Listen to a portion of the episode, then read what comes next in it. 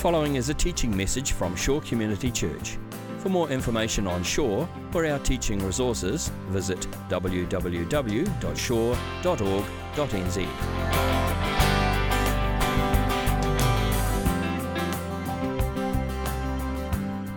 When I was a little kid, uh, Dad used to tell my brothers and I a, a bedtime story. It was a story that I, I loved to hear. It was a story about a time when, when our people Israel were in real trouble. The Philistines, our enemies, they had, they had attacked us in battle and defeated us badly. They'd slaughtered 30,000 of our foot soldiers. We were in, in disarray. Worst of all, the Philistines had captured the Ark of the Covenant the ark of the God of Israel. And they'd carried it back to the temple of their God and they had installed it right next to Dagon. And then they, uh, they left. When they woke up the next morning, as the story goes, they went into the temple and Dagon wasn't sitting on his pedestal. Dagon had fallen off his pedestal and was lying on the ground, face down, prostrate before the ark of the Lord. This was a little embarrassing. So the Philistines quickly picked up their, their idol, their god, and they placed him back on his spot. And then they, they worshipped him, bowed down before him, left. When they woke up the next morning and they came in, where was Dagon? He was on the ground again, lying flat on his face before the ark of the Lord. And this time, the story goes, his head had broken off and rolled away. Now, I loved that story as a little kid because it, it, spoke to me about the power of God, the, the love and the faithfulness of the God of Israel. He was with us, He hadn't forgotten us. But then, as I grew up into this tall, strapping, handsome man that you see before you today, I, I, confess that I didn't think about that story very much. Not much at all. Because it felt like we were the ones on the ground, our faces in the dirt with their iron swords and their iron spears, their iron technology, the Philistines were much too powerful for us. They were constantly sending raiding parties up into the Shephelah, into the, the narrow set of valleys and foothills that ran between the coastal plains where the Philistines lived and the mountainous interior of Israel where we lived. And one day, when the Philistine army, probing up into the valley of Elah, managed to seize the town of Azekah, and then push on beyond that as far as Ephes Dammim, we knew we were in trouble. The Philistines were about a, a day's march from Bethlehem. They were threatening to cut Israel in half. So Saul sounded the trumpets for war. He had no choice. And all of us, anyone that could join him, we, we, we went down into the, into the valley. And when we arrived, we saw that the southern slope of the valley of Elah, the southern hill, was a spiked forest of swords and spears behind a thick wall of Philistine shields. And so we dug in on the northern slope, and with our, our battle lines like this, neither army could attack the other because it would have meant advancing across the valley floor uphill under a hail of arrows and, and javelins from the opposing army. We were at a stalemate, we were deadlocked until the next morning. There was this massive cry from the Philistine army. We ran to the front of our battle lines to see, and, and what looked like the thick trunk of a sycamore tree was striding down towards the valley floor. He would have been nine feet tall at least, as, as tall as a house, nearly as heavy. From his neck to his knees, he was wearing a thick coat of glittering bronze scale armor. And as he strode across the valley, you could see sun glinting off something on his head, a, a bronze helmet, and the sun shining off bronze greaves protecting his shins. As he drew near, I could see there was a javelin slung across his back, and he was holding a fence post that had an iron tip and was a uh, fence post. It was a spear. With his shield bearer, he climbed up onto this rocky outcrop right in front of the, the Israelite army the arrogance, the, the, the pride, just to issue a challenge. With a bullish roar, he shouted out, Why do you come out and line up for battle? Am I not a Philistine? Are you not servants of Saul? choose a man for yourself and send him down here to represent you, to fight for you on your behalf. And I will fight him hand to hand, single combat. We will fight to the death. And if he can overcome me, we will become your slaves. But if I overcome your representative, then you become our slaves. This day, he shouted, this very day I defy the armies of Israel. Give me a man and we will fight in single combat. Single combat. Single combat, hand to hand combat with that hulking giant. He's nine feet tall. It was no contest. He was unbeatable. And Saul knew it. The king of Israel, standing in our line, just 10 or 12 along from me, he was shoulders and head above the rest of us. He was a tall man, he was our giant, but Saul was visibly shaken. We all were. And so that evening, when this giant from Gath came out again from the Philistine lines to issue the same challenge, we didn't move. No one twitched a muscle, nor the next morning, or the evening after that, or the morning to follow when the challenge came again and again and again. For weeks, we cowered in dismay and terror behind our lines.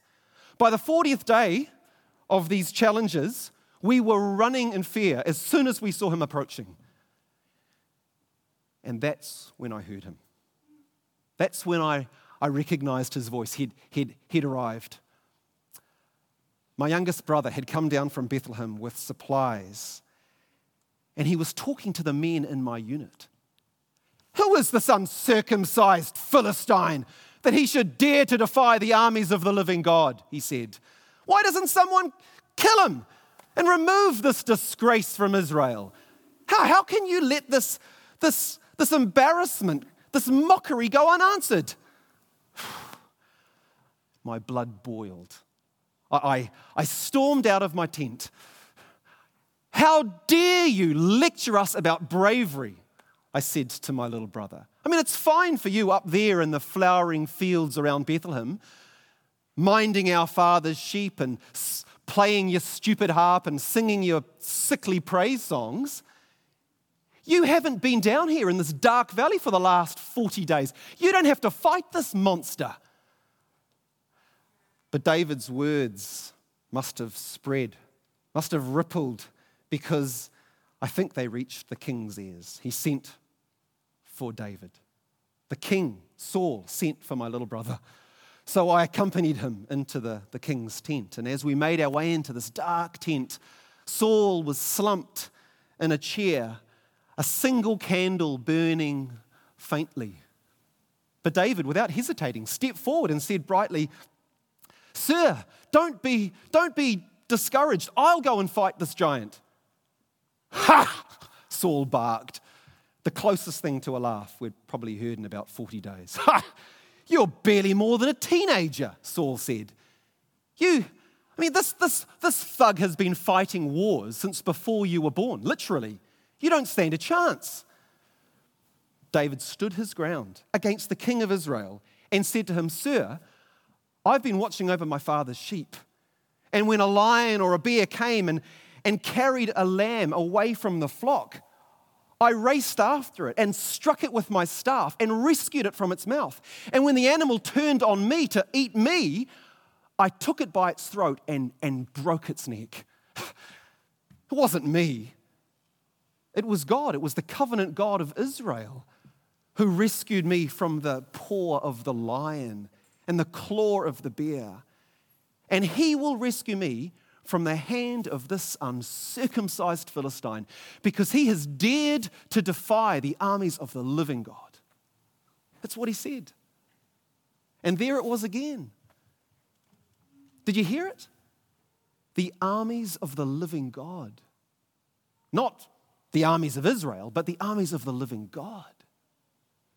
For days, all we had been able to talk about really was this giant. And my little brother David turns up, and all he can talk about is God. It was almost as if the love and the power of the God of Israel, who he couldn't see, no one could, was more real to him than the size and the spear and the sword of this giant from Gath who he could see.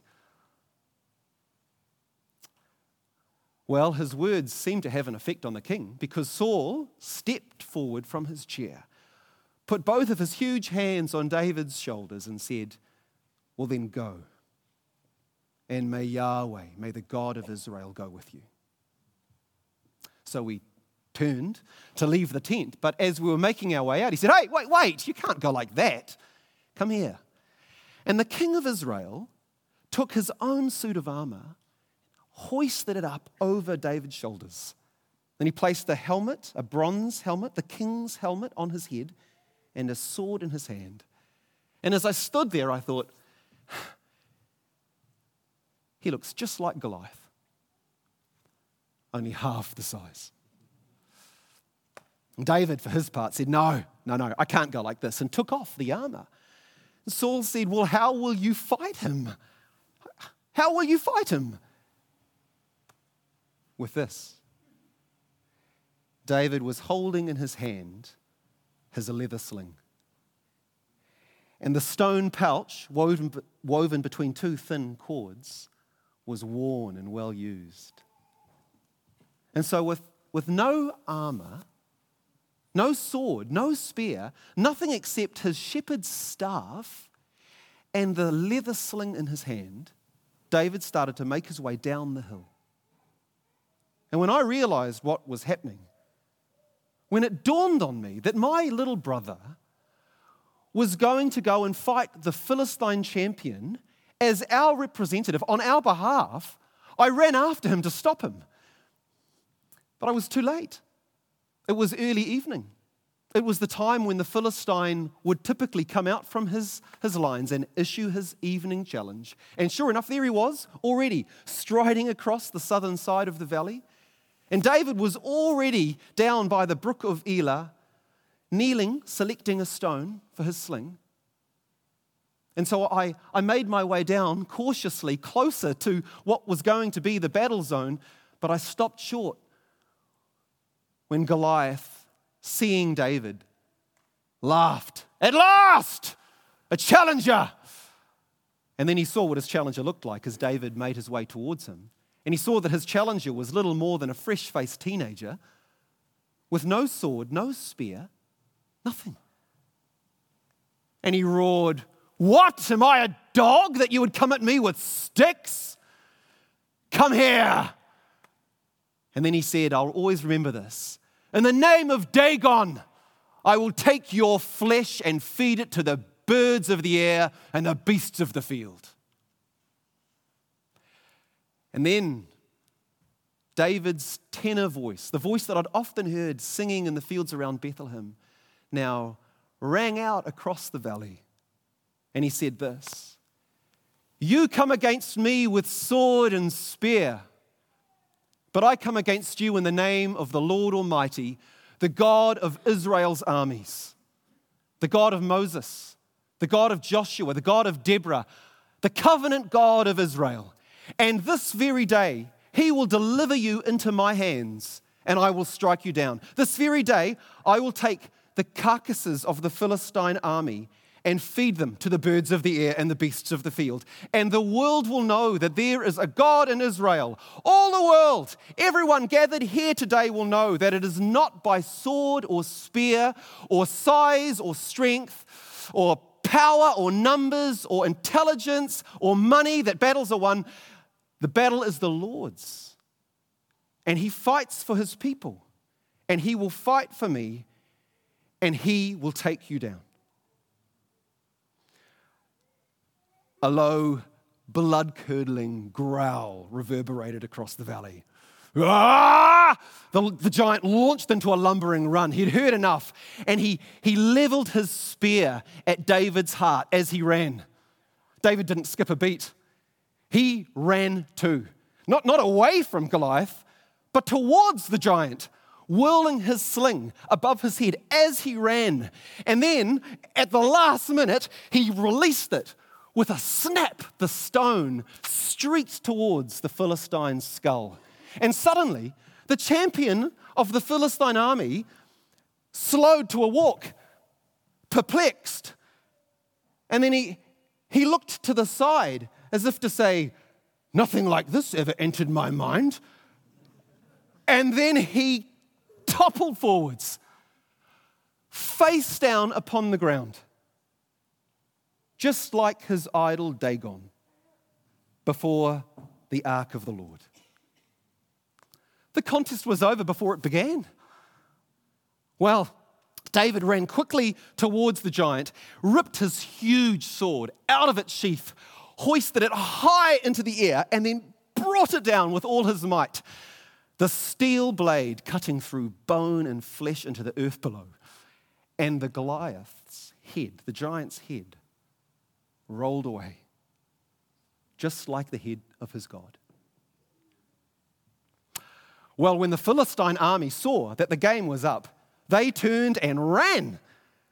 And, and we all, with this huge shout of victory, we who had done absolutely nothing, we surged forwards and chased them out of the valley of Elah, chased them out of, of Israel. And their dead bodies littered the road all the way to the gates of Gath. My name is Eliab Bar Jesse. I'm David's oldest brother. And I've often wondered what was the secret of David's faith? I mean, how did he learn to trust God like that? What was the secret? Well, didn't someone once say that, that the entire Jewish Bible could be summed up with one word? Remember. Remember what God has done for you. The constant refrain of the Old Testament remember. Remember, the Bible says, how God rescued you from slavery in Egypt and led you through the Red Sea. Remember how God preserved you in the wilderness and, and brought you into the, the promised land, this land that He had promised to give you. Remember how He fought your battles for you. And with His help, huge walled cities came crashing to the ground. Remember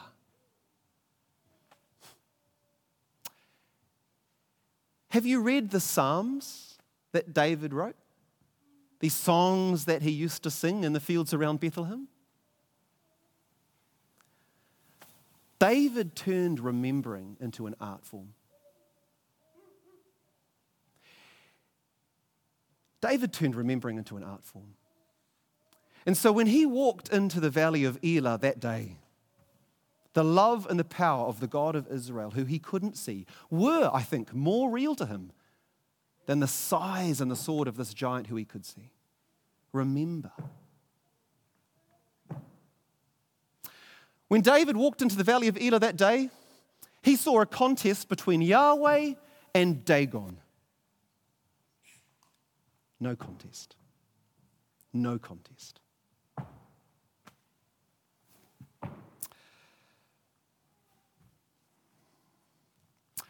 Well, there you go. It's a great story, isn't it?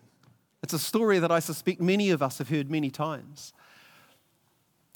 I, I, am a little bit like Eliab Bar Jesse, actually. You don't know me particularly well. There's not much in the, in the scriptural uh, text about, about Eliab, although he is there. And, uh, and I don't know you very well. Some of you I recognize, but I'm a visitor here. I, I don't know you particularly well. But I, I really want to ask a question of you in light of that story. What giant is looming over your life today, belching Dagon curses at you morning and evening? What giant has you, if you're honest, cowering in, in dismay and anxiety? Maybe it's your husband's cancer. Maybe it's, it's your family's finances. Maybe it's the, the Auckland housing market. Maybe it's a loneliness. Maybe it's addiction. Maybe it's pornography. Maybe it's regret. Maybe it's sin. a sinful pattern of thinking, a sinful pattern of behaving, and it enslaves you, it paralyzes you. It threatens your future and it, it contaminates your witness for Jesus, for God. What is it? As you face it this morning,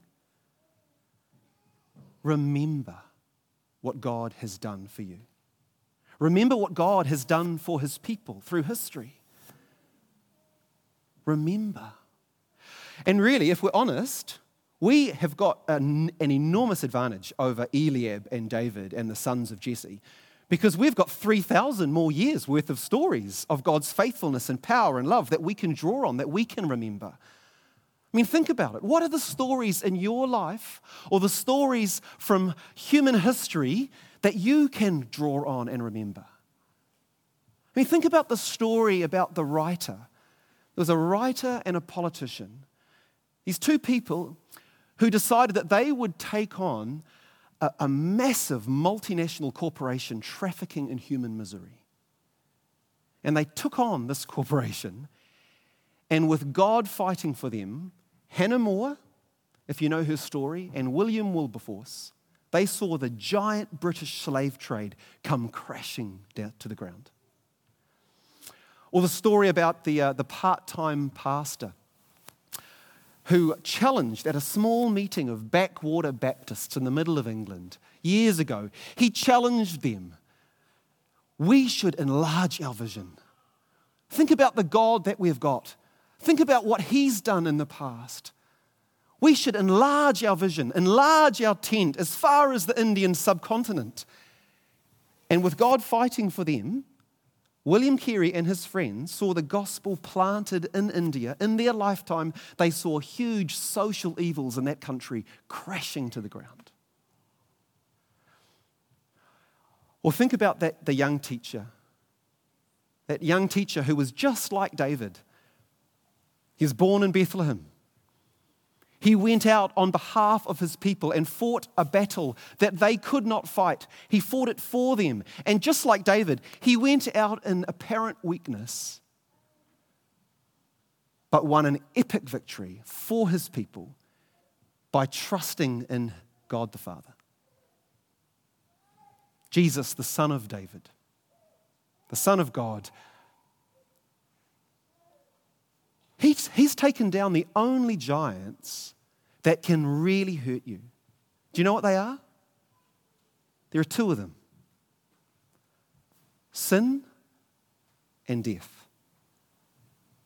And he defeated them both. So, as you face your giants today, as you go from here back scattering out into the world and the giants that you face there personally and collectively, remember your champion. Remember what he has done for you. Put your faith in his faith, not your own. And know that God will never fail or forget you. He's taken down sin and death on your behalf. He can take care of this giant. Let's pray. Lord, we thank you for the stories of Scripture that speak to us about your love and your power and what you have done for us. And we thank you too for the stories, Lord, that you have written into our lives. Stories that speak of your faithfulness, your love, your power for us. We confess, if we're honest, Lord, that often we don't remember those stories. We don't linger over those stories in our mind. We don't call them back to mind often we don't see you as you are as a result, and we don't trust you like we could. Would you forgive us? And would you cleanse us? Would you renew us as you promise? Would you give us the grace to remember who you are, to see it afresh today and in the days to come? And give us the grace, like David, to put our trust in you, to, to write new stories with your gracious hand on us, stories that speak of your love and your power, stories that show the world what you are like. And we trust you with these giants that we face. Do what only you can do, and give us the grace to obey you, we ask to step out in faith. For we pray all of this in Jesus' name. Amen. This has been a teaching message from Shore Community Church. For more of our teaching resources, or to donate to our teaching resource ministry, or for more information on Shore Community Church, visit www.shore.org.nz. Alternatively, you can email office at shore.org.nz or phone 09 415 0455. Thank you for listening.